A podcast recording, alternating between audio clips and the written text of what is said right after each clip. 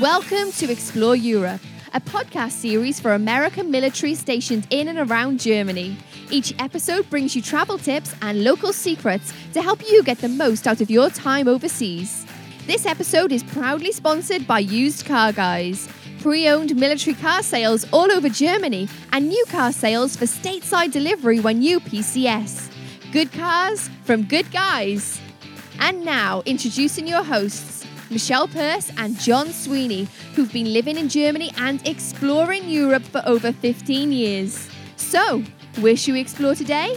Well, there's only one way to find out. It's on with the show. Melanie, thank you so much for coming on to Explore Europe. I'm so excited to have you here as a guest. Well, thank you for having me. I'm excited to talk to you today. Perhaps we can start by you telling us what a fellow British expat is doing in a lovely city like Copenhagen in Denmark. Well, we've lived here about 10 years now. Um, we did have a bit of time between that in Germany, mm-hmm. but we just love Copenhagen so much. And my husband and I just got married when we moved here, and he was working for Nokia. And they were always saying to him, Oh, do you want to try one of our other offices? And I used to be a bit, No, my career, that kind of thing. And suddenly I woke up one morning and I thought, What? The hell, let's just do it. So we said we'd do it for three years, see how we got on. And we moved here in March 2008. And I think it was it was a glorious spring going straight into summer. And I think it was probably about May time, and we were sitting in our apartment, birds singing outside, eating our dinner. And I said to him, I love it here. I don't want to go back to England. He said, Oh, no, neither do I. So we stuck, you know, we, we stayed here. We had our son the year after, and we just we just love it. It's a really relaxed city. That's what I like about it. We, we don't have a car. We use public transport. We cycle everywhere. And because it's a coastal town, mm-hmm. it feels like a village. It feels very seasidey a lot of the time. And you're yeah. in constant awareness that you're, you're surrounded by water. And I think that makes people feel quite chilled out and relaxed. And yeah, we just love it really. Well, you've sold it to me for sure. And I have to say that Copenhagen is probably one of my favourite European cities outside of Germany. So I'm really excited that you're here. But let me just come back to one point. You said you moved there in the summer, and I think move that's really brave that you just took a huge decision to move to another country and a lot of our listeners you know, are military families and they don't really have a choice to do that. But one of the things I noticed after I moved to Germany, I moved here in the in the January, so my adjustment period was kind of through through winter, and I kind of allowed myself that year to adjust. But being here in a winter or an autumn, I think um, when you're away from home in a new country, can feel a bit different. How did you find your first winter autumn in Denmark? Because uh, most some of our listeners may not know, but the lighting can be a bit difficult and a bit challenging for for many people. Yeah. I think when the winter came, I was still it was a bit still the honeymoon period, I guess. Okay. Uh, so I was learning Danish. I'm still very excited about it, and I have to say that Denmark and Copenhagen do Christmas amazingly well. Um, you know, it's sparkle. You've heard about hygge and the coziness and everything here. That's when you're like peak hygge is Christmas time. Okay, so, let me just stop you there, Melanie. Let's go back and explain what hygge is to some of our listeners. I've heard of this because I started to embrace this a couple of years ago when I was struggling a bit with some winters in Germany. So just tell us about hygge. Okay, well, the Danes will say that it's a unique word, you can't describe it, but it basically means being cozy with people that you enjoy spending time with in a very kind of non-confrontational way. So you're not mm-hmm. talking about politics, you're not talking, you're just sitting. So an example, I mean, you can hygge in the summer as well as the winter, but a winter example is, you know, you'd be cozy at home, you've got your wood fire burning, you've got some friends around, you're either eating cake and drinking coffee or maybe a glass of wine, and there's some sweets, and you're you're just together. And it's that feeling of, of warmth. And of course, candles are a big part of that. I think the Danes are the biggest consumer of candles in the world. Goodness. Um, they light them at breakfast, lunch, dinner. You go to a business meeting, they're on the table, they're in cafes, they're even in, you know, like daycare, nursery, kindergarten places. The kids will be lighting the candles when it's it's lunchtime. And it's that feeling of, of light and warmth. Um, But in the summer, if you're going to be hyggelig or, or, or hygge, uh, you'd sit down on the harbour wall with your friends, a six pack of cold beers from the 7 Eleven, and watch the sunset. And just, it's just being together. And I kind of see it as quite an old fashioned way. It's kind of how I grew up, you know, like family around you mm-hmm. and it's just cozy and nice. And, and that's what being, you know, Hygge is all about. But the winter, like I say, up till Christmas, it's lovely. The days are getting shorter, but you've got the Christmas lights, the Christmas markets, ice rinks are set up. Everybody's, you know, people are still outside. Yeah, yeah. Come to January, um, it is not as nice because sparkle's gone and you're sitting there you're thinking we've got another three months of this yes and i feel like that in germany often sometimes yeah. some februaries you know you get maybe less than 24 hours of direct sunlight in the entire month um, so how we cope, wow. you know, we light our candles. Uh, daylight lights um, yeah. are really good to have to wake up to and to have in the house. And uh, you know, going to the sauna, um, the sauna I go to actually has a daylight room. So you lie on like a lounger and it's got all these special um, UV daylight lights around you, and you get your kind of boost of, of vitamin D and serotonin. So, wow. but it is it is quite tough in the winter. But up till Christmas, it's beautiful. But I would recommend if you're coming to visit Copenhagen in the winter, avoid probably you know February to March. I mean, in the February holidays, everybody just disappears. They go to Morocco, they go to Tenerife. they seek the sunlight.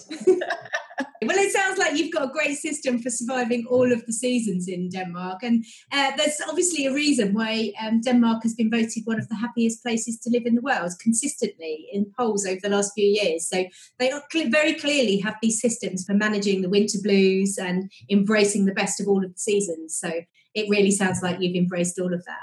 Fantastic. So you're living there and you're a resident. So today I'm going to pick your brains and share with our listeners so they can really experience Copenhagen like a local. Um, perhaps you can start by just giving us a quick overview of Copenhagen, maybe? Okay, it's a very small city. Um, we only have 1.3 million people that live in Copenhagen, and that's in the whole, like the urban area, not just in the city centre. So it's going a bit further out.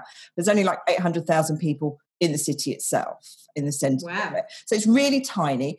It's really walkable or using public transport. If you come here and you're staying in a hotel, a lot of hotels will offer you um, a bike that you can borrow during the time that Fantastic. you're there. Um, the only thing I would call to people, if you're not familiar with doing a lot of cycling, you know, gen up on the rules of how to cycle here.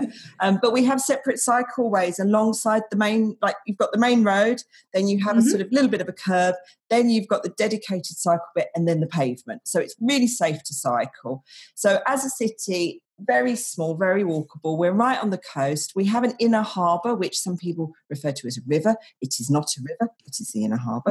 um, and that's a beautiful place to hang out in the summer. There's swimming baths that are actually in the harbour water. It's so clean wow. you can swim in the harbour. Um, and we've got lots of neighbourhoods. One thing I would say, if you're if you've been travelling around Europe, you know, you go to Berlin, you got the Brandenburg Gate, you go to France, you know, Paris, you've got the Eiffel Tower. We don't have a thing like that here. We have the Little Mermaid, and she is quite little, but I would say go and see her anyway. But we don't have that big sight to see. So mm-hmm. it's a mm-hmm. lovely city to just relax and walk around, go into the old part of the city and see the old buildings there. we it's a very flat city, but there are lots of places you can go up high and see over. And there's actually one church um, on uh, in, in Christianshavn, which is the opposite side of the harbour to the main part of the city, where you can walk up the spiral on the outside. Oh, excellent! So you get amazing views all the yes. way up and all the way down that could be a bit terrifying. yes, I have never been brave enough to do this myself. And every time I see like the little figures of people up there, I'm thinking, how can they possibly do this? But it's supposed to be an amazing experience. Um, okay. And I'll let you, I, have forgotten the name of the church. Um, I, I, get it muddled with one of the other ones, but I'll, I'll let you know. You can put it in the notes. But that's definitely something I'd recommend getting up high and looking over the city. Um, if you're not that brave, you can go up to the top of the Parliament building in a lift. Okay. So you don't have to be that brave. Um, but I would definitely say the way to explore Copenhagen is on foot. Fantastic. Um, and get out into some of the neighbourhoods. Uh, we have the Vesterbro, which is used to be quite dodgy. Um, it's the where the red light district is. Certainly cleaned up a lot in recent years and time I've been here, and it's quite hipsterish, mm-hmm. but loads of nice cafes, individual shops. I know from listening to your your podcast, you know, you talk about the nooks and crannies and places to go. Yes, and we do. I would definitely say oh, Vesterbro, Frederiksberg, Nørrebro, those areas are the places where you go down the streets, you find little antique shops, you find little cool cafes and bars, and then you really feel like you're you're living like a local. Mm-hmm. Um, so I would say coming here, you could probably dispense with the sites in the first day. Um, okay. We do have hop on, hop off buses. Yay! yeah, love a hop on, hop off bus necessarily recommend them as the best way to see it. We the better one is going on one of the harbour cruises or the canal boat cruises. Okay. Um, and you see more of the sights from the water than you would from the bus. Okay, that sounds like a great tip. I'm going to put that in the show notes. Sure. Yeah, you pick it up from Nyhavn, and there are two different ones. Um, they run every hour, I think, and they're fairly inexpensive. And if you're traveling here, you can get a Copenhagen card, uh, which gives you discounts and some freebies and also public transport around the city. So you can definitely get a discount on those. But they're about an hour and they'll take you up to the Little Mermaid, they take you around the old canals that look a little bit like Amsterdam, and then up through the old town where you can see the Parliament building, the Stock Exchange, some of the big churches. So that's that's a nice thing to do, and it's an hour. And it, if it's hot, it's cool on the water. But that gives you your bearings, and you can almost to a certain extent tick off some of the sites yeah. and say, okay, I've seen it, I photographed it. Now let's wander, let's walk. Brilliant. That sounds like a great tip, Melanie. And I love this kind of idea, like we say with our hop on and hop off buses. But and we've we've also referred to some boats as well when we've been in places like Strasbourg. But to be able to orientate yourself first and then in a more relaxed way, then kind of plan a more detailed itinerary from that is sounds great. And I love what you're saying about Copenhagen because it doesn't have you know very specific sites okay i'm going to put my hand up for the little mermaid because she is my favorite little site in copenhagen and i i always wander out there but it's a nice walk out to her she's a little way out and you can take in some sites from there but the fact that there's not a big list of things to tick off does mean that you can actually just absorb the atmosphere and the culture, doesn't it? Without this overwhelming need to race through an itinerary in a couple of days, yeah. which I guess is kind of um, mirrors the Danish laid back culture anyway, doesn't it? I would say so. I would say so. I mean, it's it is a, a, low city, it is a small city, and people are relaxed. So yeah, I would definitely say get that sort of out, not out of the way, but get that done, and you can you can say you've seen that, you've got an idea where things are. The other thing, which I found when I first moved here, you know, you look at a map, and although it has a scale on it, you don't necessarily realise how long or short distances are. Yes. Um, but Copenhagen, you can easily walk it in a day. And of course, the other big thing that I would say people should go to is the Tivoli Gardens. Um, yes, right in the in the centre, and we've recently had a whole new um, like food hall built, mm-hmm. and you can access the the food hall from outside. You don't have to pay to go into Tivoli, but you can also get in from from in the in the park, which is really nice because a lot of the restaurants inside Tivoli are quite expensive. They're around twenty five percent more than you would expect to pay for a similar meal outside the park. And wow, that's quite a difference. Yeah, they've recently introduced a thing where you can't just pass in and out. Before you used to be able to get your ticket. And if you wanted to go out and maybe, I don't know, have a McDonald's or have something cheaper outside and then come back in the park, they've now made it that you have to pay um, a small amount, it's 25 krona to get like a pass out be able to come back in because I think they were losing people, so people weren't using the restaurants as much. But you've got a Wagamama's in there, you've got things that perhaps people are familiar with, um, but you've also got traditional um, restaurants. But that's just a beautiful thing. If you have kids, I would definitely recommend that you get the ride band, the, like a wristband. Um, okay. Rather than paying per ride, because you start to really hemorrhage money if you're paying per ride. So, is just explain to me a little bit more about T- Tivoli Gardens, is what you've called it, yeah. And I've I've never been inside, but I've walked past it several times when I've been into to Copenhagen. And the reason I've never been inside it is because all three times I've been there, they've been closed to change their seasonal displays every time I go, which apparently are amazing. But just tell us a bit more about what there is to see and do in there, because it's quite a big draw in Copenhagen. Yes, it? it is, and it's for everybody. Now, we'll start with families. If you go in with kids, one part of it, uh, the furthest end from the entrance, um, are rides. And they're okay. not they're not dead. There are a few. There is a, a, really tall one that you sit in like a basket and get spun around really high up, and you can see Sweden. That sounds horrific to me, but I'm sure there will be people listening to this that will love that kind of thrill. They would love it, I'm sure. When the first time my mum ever visited us, she went, "Oh my goodness!" And my dad thought something terrible. Like when they were in the car, he thought something terrible was happening, and she said, "Look at that ride! I, I can't believe people go on that." So you have a few, and it has the oldest wooden roller coaster in the world. Okay. Um, and second oldest theme park in the world as well. And it was the inspiration for Walt Disney for um, his first park. Wow. So it's really old, it's really traditional. Um, so you have that ride section, and then you have a garden section, which mm-hmm. you just alluded to.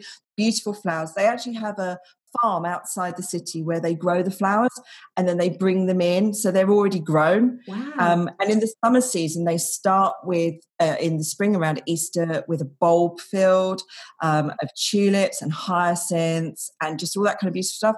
And then that gets replaced with early summer flowers and then by the, the peak of the summer there's a rose garden with the most beautifully scented roses so you can wander around there's a really peaceful bit so if you're not into the ride don't go in that section. You just stay in the peaceful bit. There's a lake in the middle of it. Wow. It's just it's a little bit like um, I'm sure your listeners are familiar with the TARDIS from Doctor Who. It's a little bit like that.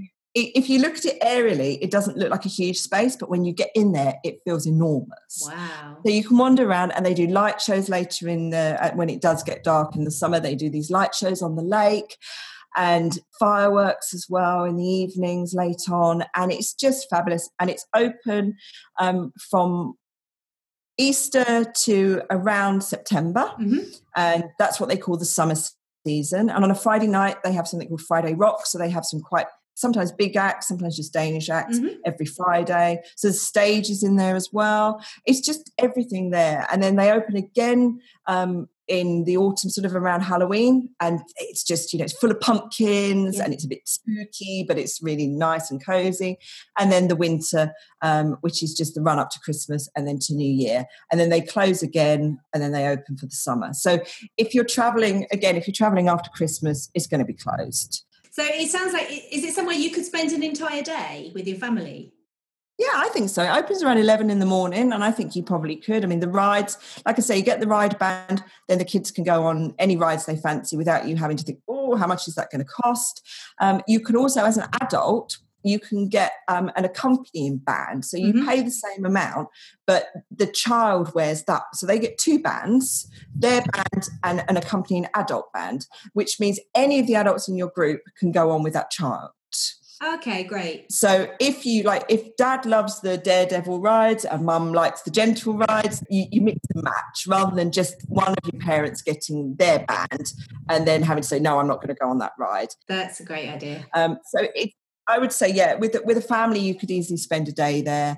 Um, it's not the cheapest thing to do in Copenhagen, but I would definitely recommend at least going in and having a walk around, having a, a beer or a coffee and cake if you're, you're child, you know, child free, and with the kids doing some of the rides. Fantastic. And you mentioned the restaurants in there and, and perhaps coming out to eat outside. Can you take your own picnic in there, or is that forbidden? Yeah, yeah, no, you can. So that would be another way of kind of making it a slightly less expensive day out if you're a bit worried about spending, you know, too much in restaurants and things like that. They have an area there called the Plænen, like the lawn, mm-hmm. um, and it has old-fashioned deck chairs. You know, a oh, lot of lovely. It's not kitchen like a tacky way, but it's it's the kind of place that I mean. I met this elderly lady, eighty odd old lady on the bus, and she was telling me about when she went to Tivoli when she was a little girl and it didn't sound like it had changed an awful lot, which I thought really, really sweet. So it's nice. And if you've got a little bit of extra budget, there's the Nimb Hotel, which backs onto Tivoli. They have a terrace, and you can enjoy champagne,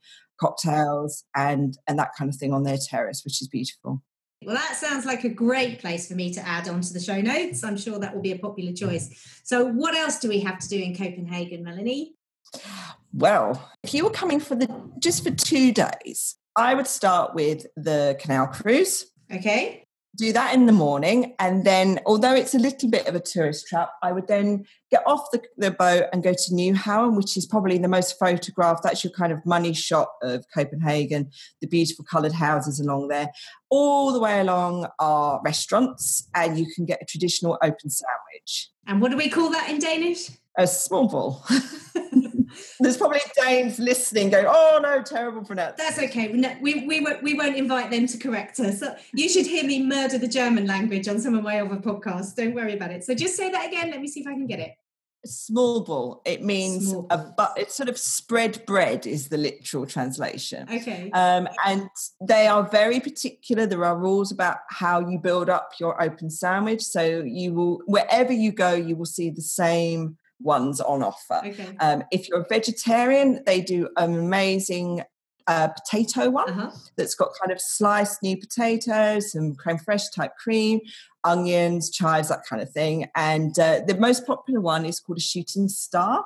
Um, and that is a piece of bread, like rye bread, so the dark brown bread, um, breaded plaice mayonnaise, prawns, and asparagus, and a little bit of caviar on the top. Now, that's my favorite one. And that, you know, you have that for your lunch, that sets you up for the day. And then I would just walk. I would just walk up from Nyhavn and walk through um, along. We have the longest walking street in Europe. So walk along the walking street, but come off of it, explore the little side ones. And then you will end up at Tivoli at the end of that. So pop into Tivoli. So that's kind of like your first day. That's the what I would call like the touristy day. Yeah. And you were right. You can walk around the harbour and you can see the Little Mermaid, and that's a lovely walk. It goes past the royal palaces. You can see the opera house. So that's nice to do there. But on the second day, I would pick a I pick a neighbourhood. Okay. Um, maybe like Vesterbro or uh, and Frederiksberg, which is next to it, and just have a little walk around the streets and look at the little shops and stop for coffees, beers, lunch along there. But kind of you get a feeling of the city. And we have some lakes in the middle of the city as well, which used to be the reservoir for mm. drinking water and walking around those is lovely. Pick up a Danish pastry. Um, just, I would just sort of say, wander, get hold of a. I know everybody has their maps on their smartphones, and they're brilliant, but I don't think they give you that kind of overview of the city. So you can pick up these free tourist maps from anywhere, um, and just open them up and just have a look and, and pick an area and just wander and, and walk around and get a feel of the city. It's a super safe city.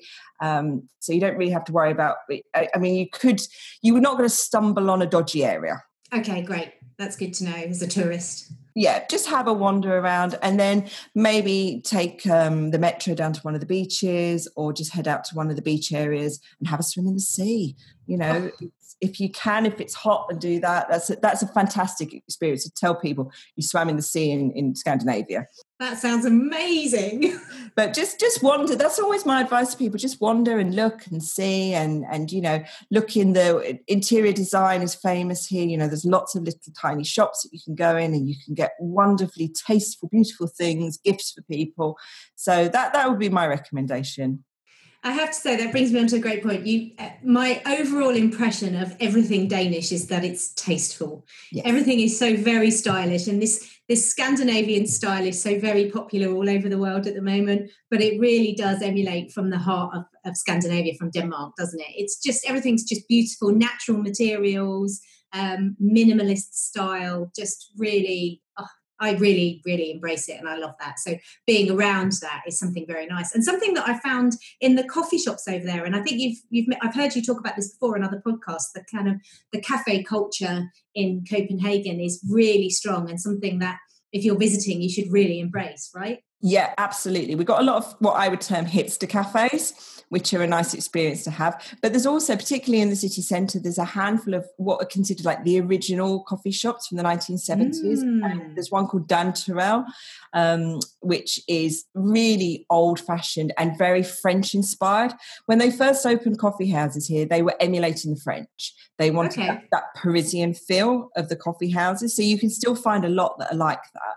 But then you'll also find, you know, these little ones that do sort of brunch plates and really interesting different food, and they're quite hipsterish.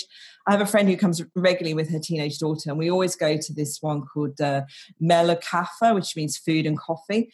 And you pick from the menu, you have either three, five, or seven brunch items and you choose what they are and then it comes on like a wooden board and they're in little bowls on there and it's just a you know it's a nice experience for people who you know if you've got a fussy eater with you or you've got mm-hmm. a vegetarian or you've got somebody who if you look at the ready plated things, they're only going to maybe like 50% of it.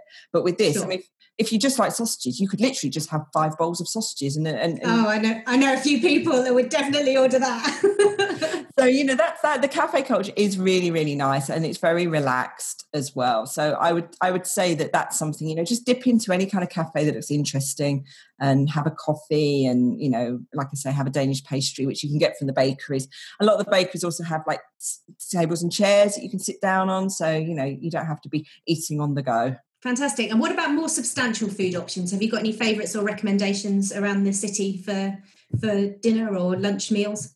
Yeah, well, over recent years, I mean, when I first moved here, it was rather a desert for you know cuisine. Um, but over, you know, with Noma opening, becoming the number one restaurant in the world, a lot of um, the Noma sort of, you know, the chefs that have worked there have now branched out and opened their own restaurants. Mm. And they're obviously a little bit more affordable than Noma. Now, that is an experience. If you want to do it when you come here, you are going to need to book well in advance. Okay. And possibly be disappointed because it's super popular. But there are two restaurants, and they're out in Nørrebro, which is one of the sort of the neighbourhoods outside the city centre.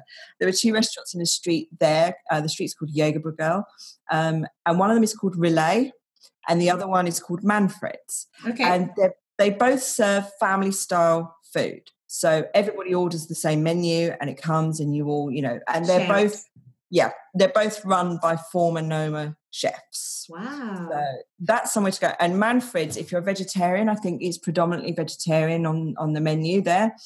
Um, they, I think when I went, one course was lamb okay. and one course fish. But I think if you go in and say you're you're totally vegetarian, then you don't get those courses. Sure. Um, and they also do wine matching uh, menus with them. And the really interesting thing about Relæ is if you're if you're alcohol free, you don't drink alcohol, they do a juice menu that they match with the course. Oh, now that's interesting, isn't it? What an interesting concept my husband went there. He doesn't drink a lot, and uh, he didn't know about it. And his colleague had pre-ordered it for herself when they'd ordered yeah. the, And he said, "What a great idea!" And they, you know, they're sort of they're appropriately sharp or whatever to do with the course that you're having. So they're two restaurants I would really. I loved Manfred's when I went there. Um, I found it, and they also do organic wines, which are quite an experience. So that's something to try.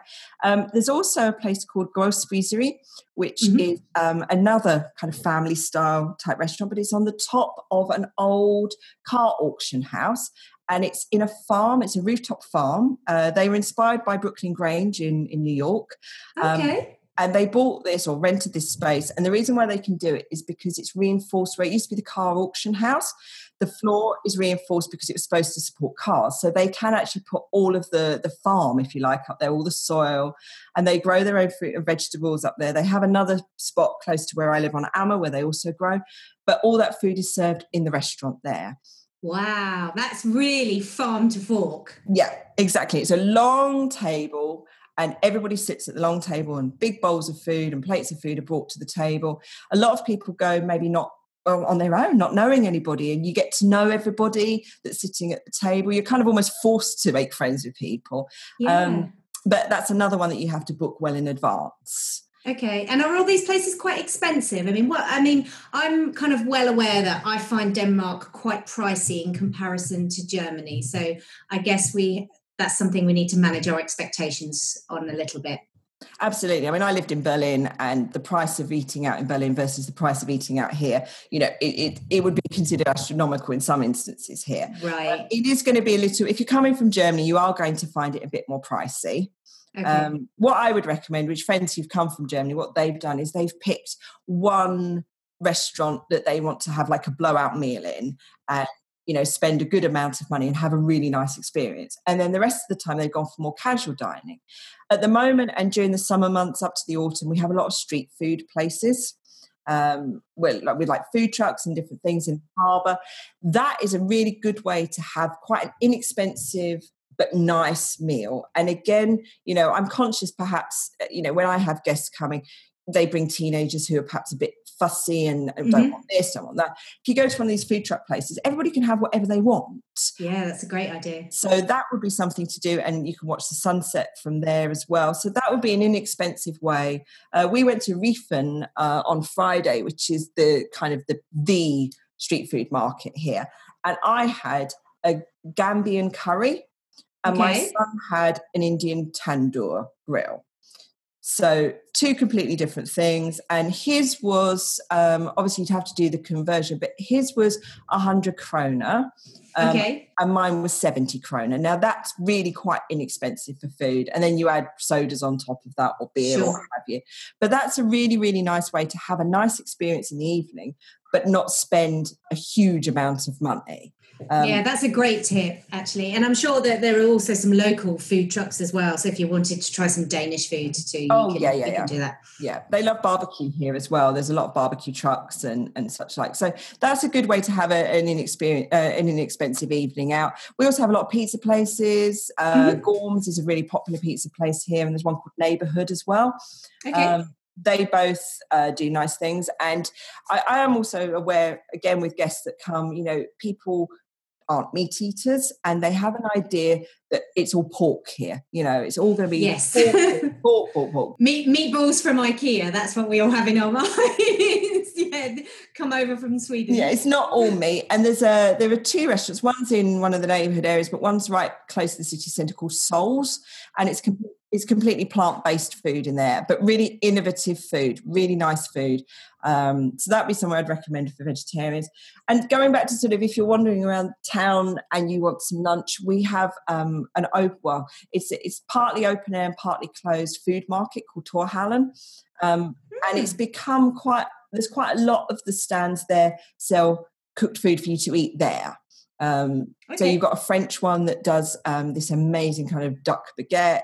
You've got fish and chips, but you've also got open sandwiches in there, pizza, and there's lots of tables outside. But because it's right in the centre of the city, you can grab yourself technically a, a, picnic from there and then go to any one of the parks botanical gardens are right close to there so you can just you know get that packed up and just walk and sit in a beautiful park and have again a really delicious lunch, but not pushing the boat out too much on the cost. Well, Melanie, if you've listened to any of my other podcasts, you'll know that the food topic is one of my favourites. So I'm salivating after that little intro. Thank you very much for that.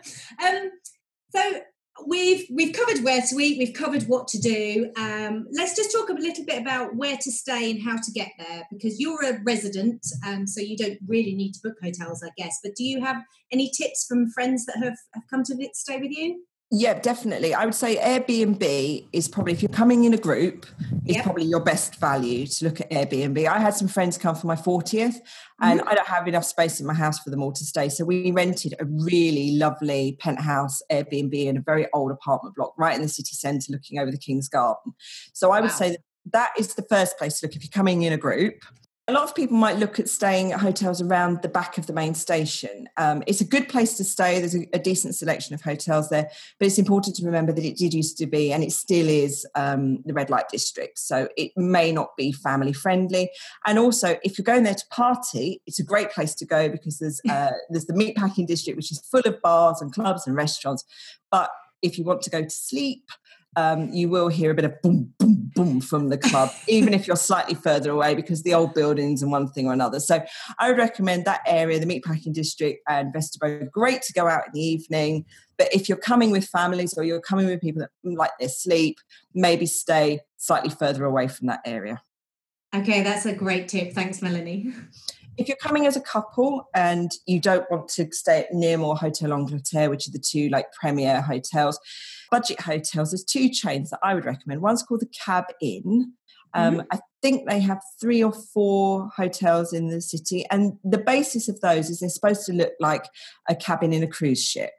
Okay. So you can either have bunk beds or you can have like a, a, smallish double bed and they're really small rooms but they're super clean. Um, they have really fast wi-fi and you're looking at probably under around 600, 600 to 7 600 kroner a night and that's okay. for a couple in there. So that's quite cheap. And also the wake up hotel there are two of those. Um, my friend who comes with her teenage daughter they always stay in the wake up. Um, again, it's kind of it looks a little bit like IKEA. Um, so it's nice like that. But again, you have quite good budget rooms. But the higher up you go in the hotel, particularly the one that's in the harbour, the more you pay because you get okay. better view. Um, oh, but, I see. But that's definitely one. And then if you're interested in hostel type stay, which I know a lot of people are, there's one called the Generator and also the Dan Hostel. Um, with with the generator, you tend to, you know, you can go into sort of six, four person room. Don't know who you're going to be staying with. So it depends what kind of travellers you are. But I think with both of those, you can go for sort of smaller rooms uh, for yourself. And if you're into camping, there's there's a lot of camping places. I don't imagine many people listening to this are going to come by car, but if you are into camping and you want to work your way up through Germany, yep. through Jutland, and then to Copenhagen, there are still plenty of opportunities for camping in and around the city. Oh, that's good to know. That's good to know. Well, I think this time of year, a lot of people actually uh, like to hit the road uh, or maybe grab a, an RV, which is quite popular in Germany as well. And a lot of our American listeners will be quite used to that that type of touring. And i think that's a great way to to explore europe while you're here. That's brilliant. So um, let's assume that we're not driving though. Uh, the you have there is an airport in the city of copenhagen isn't there? There is. It's copenhagen airport. Um, although you might see when you go to book it, this is Kastrup. It's just known as Copenhagen Airport. Um, it don't get too confused because the stop before it on the metro is actually called Kastrup. So I wouldn't want people to get off there and go, "Oh, where's the airport?" Um, it's uh, yeah, it's right. It's right on the island of Amager, but it takes the metro stops literally in the airport. So once you've got your bag, you walk through the airport, go up an escalator, and you're in the metro station. Oh, um, oh, fantastic! And it's three zones into the city and it takes around 20 minutes Brilliant. And you've got actually, I was checking out your website today, which you can tell us some more about in a minute. You've got a fantastic YouTube video that explains how to buy a metro ticket, which I'm going to share in the show notes. And that's going to be an absolute lifesaver if, when you're faced with one of these ticket machines, you are filled with fear. Melanie shows you exactly how to turn it into English which zones you need to buy and which type of tickets. And that's a brilliant way to uh, to understand how to buy your tickets before you even arrive in the country. One of the important things to remember is that the ticket you buy covers you for all public transport within those zones. So when you buy that ticket on the metro when you arrive, it covers you for metro buses, harbour buses. We have buses like little boats that go around the harbour that are covered by it, and also suburban trains within the zone that you buy. So it's all integrated. It makes it great if you, you know, you get in and you're on the metro, but then you want to get on the bus or you see the harbour boat and think, oh, let's get that, this little yellow boat. So it's all covered with that. And yeah, I did do that video because I know a lot of people struggle with that. Yeah, yeah, I think that's quite uh, quite challenging when you first arrive in a new country. So, Melanie, a lot of our um, listeners are going to be coming from south of Germany, some some perhaps in the UK. What what airlines fly into Copenhagen? Do you have any tips for that? Yeah, if you're coming from the UK, EasyJet is probably the best one. They fly in from Luton and Gatwick. No longer Stansted. It used to be Stansted, but they they closed their routes there, so it's Luton and Gatwick. Okay. Um, but if you're coming from southern Germany, so Stuttgart, Frankfurt area, um, yeah. you're going to be looking at SAS or Lufthansa. Okay. For those. Now, I would recommend personally, I mean, it's about an hour and a half flight from both those cities um, in Copenhagen, but I would recommend SAS or SAS as we tend to call it because they do two kind of budget ticket program. Okay. Now they have a limited number of seats in those those uh, those prices, but they do one that's called SAS Go Light, which you just take eight kilos of hand luggage. What do you need more for if you're walking around a city for two days? Exactly, and that's super cheap. And then they do the next level up, which is called SAS Go, which you get the eight kilo hand luggage and you also get a 23 kilo check-in bag. Okay, great. So if you're in a family, if you're with a, a big family, everyone could take a small carry-on bag each and then pack the rest of it in one suitcase between you or something. Yep, that's what we do. When we fly to Germany from here, yep. that's what we tend to do. Um, and they're actually considerably cheaper than the regular prices on, on those SAS flights. Um, so I would definitely, and, and I use SAS when I go to London and I do the, the SAS Go Light with just the one bag. But when travel with my family, I have a son, we would tend to do, like you say, the SAS Go one and just take the 23 kilo um, case that way. And it's really it's, a, it's, an inexpensive way of doing it, and it's a good, it's a nice airline to fly with. Yeah, I've flown with them as well. They feel like a proper airline, don't they? Not a budget airline. Yeah, they do indeed. But yeah, if you're coming from the UK, EasyJet is probably your best bet.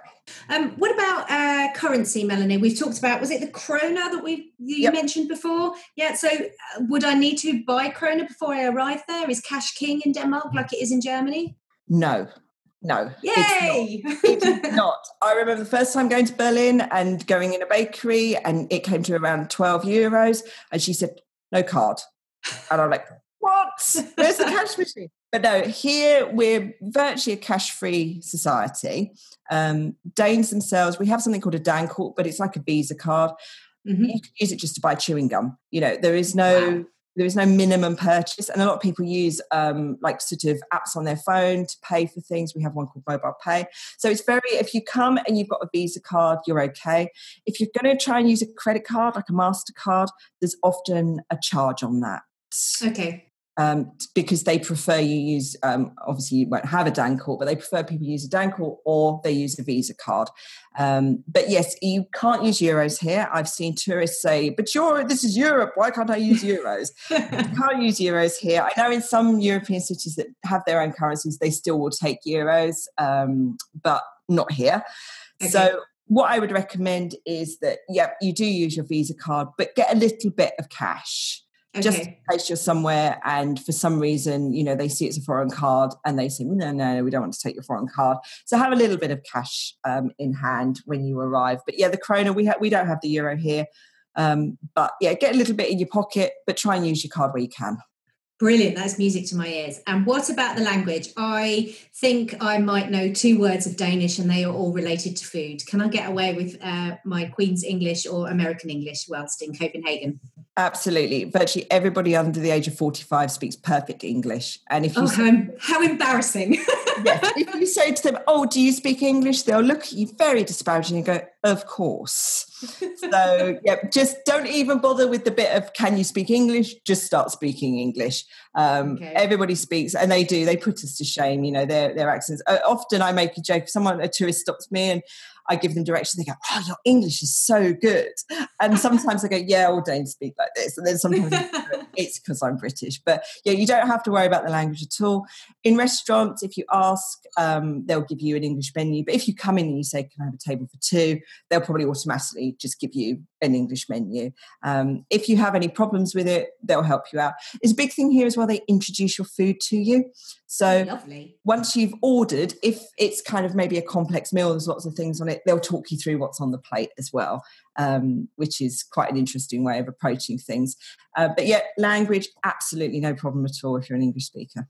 Amazing. Well, it sounds like Copenhagen is a really gentle introduction to uh, a new country outside of Germany if you've just arrived from the US. So, uh, Melanie, you have given us so much value. I have so many exciting ideas and things to do in Copenhagen. And I know that you write about living in Copenhagen quite a lot. So, if we wanted to find out a bit more about you and a little bit more about Copenhagen, where should I send our listeners? Right, I write a blog called dejligdays.com. Um, it's kind of a Danish word, so probably you need to write it down for people. But yes. I've been writing that since 2013, and I share I share a lot of things that I enjoy here. I also I, I've become a little bit more maybe not political on there but i talk about some of the issues in denmark and various things i also write for the huffington post about denmark here um, but i've also got a youtube channel which you, you did mention earlier about the uh, ticket one uh, but i'm definitely starting to populate that so if people want to get a feel of uh, copenhagen definitely head over to the YouTube channel if you're more into watching than reading. But you can find me there. And if you did happen to decide to come and live here, I also run a personal relocation service. I can definitely help people out with that. Um, and also travel tips as well. I offer those via my website too.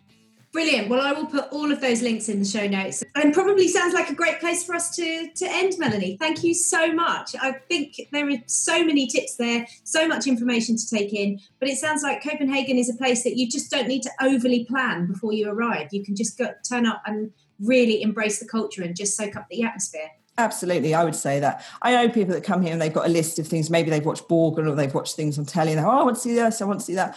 And they just get kind of, you know, they just wander and they find themselves going to some kind of relaxed state. And then you say to, oh, did you get to Christiansborg and, and see the Parliament building? Oh, no, we, we found a street cafe and we just kind of sat there and what people watched. And we went to Illums Bolighus which is like the mecca of interior things. And we just walked around and we just looked at beautiful things. And you know they kind of almost forgot their itinerary because they just got swept up into being relaxed and chilled out. Wow well it sounds like a great recipe for slow living and a super way to spend a relaxing weekend in a country outside of Germany. Melanie thank you so much. It's been a pleasure having you on the show. Thank you for having me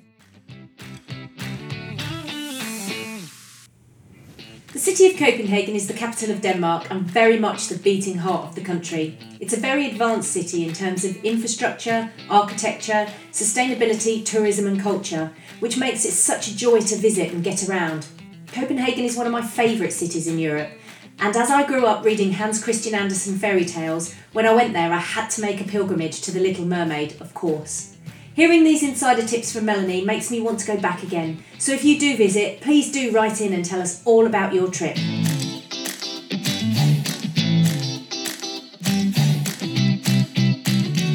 I've asked my good friend and sustainable living champion, Jen Gale, to share a sustainable travel tip. A small change we can all make to reduce our impact on the planet as we explore more of it. Take it away, Jen. Thanks, Michelle. Hello, today's sustainable travel tip is all about wet wipes. I know, I know they can make life so much easier and are handy for all manner of things from actual babies' bums to cleaning up spills to giving yourself a quick freshen up when you're on the go, but still, no. Despite any claims to be flushable or biodegradable, the vast majority really aren't and will end up clogging up sewers and contaminating the local environment. Reusable wipes or good old face cloths are a great alternative. Check out cheekywipes.com for a really easy to use system when you're out and about. If you'd like to get more sustainable tips from Jen, visit her website at www.asustainablelife.co.uk. It's packed full of resources and ideas for really simple steps we can all take to collectively make a big change. I believe the best travellers leave nothing behind but a good impression and take nothing away but great memories. Thank you for listening to Explore Europe. If you've enjoyed this episode, please share it with your friends and leave us a review on iTunes. Thank you to the good guys at Used Car Guys for sponsoring today's episode. You can find them online at usedcarguys.net or on location at Kaiserslautern, Ramstein, Spangdahlem, and Wiesbaden. We'd love to hear from you, so tell us in the comment section where you'd like us to visit next. And let us know where you'll be exploring using the hashtag Explore Europe on Twitter. See you next time, explorers!